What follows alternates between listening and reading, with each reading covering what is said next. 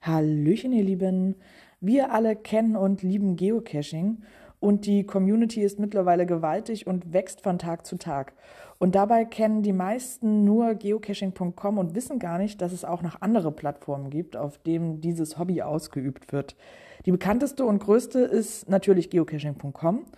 Aber im deutschsprachigen Raum sind auch opencaching.de, navicache.com, terracaching und opencaching.com äh, bekannt.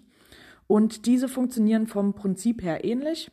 Also hinter jedem dieser Plattformen steckt halt auch eine Datenbank, in der halt äh, Caches eingereicht werden bzw. hinterlegt werden und man dann Koordinaten zu Orten hat, äh, an denen man was suchen muss. Ähm, haben aber teilweise andere Regularien und Funktionen in der Benutzung. Und es gibt auch bestimmte Plattformen, die, ich sage jetzt mal, einen Fokus auf Geländewertung und Attribute haben, wie zum Beispiel extremcaching.com.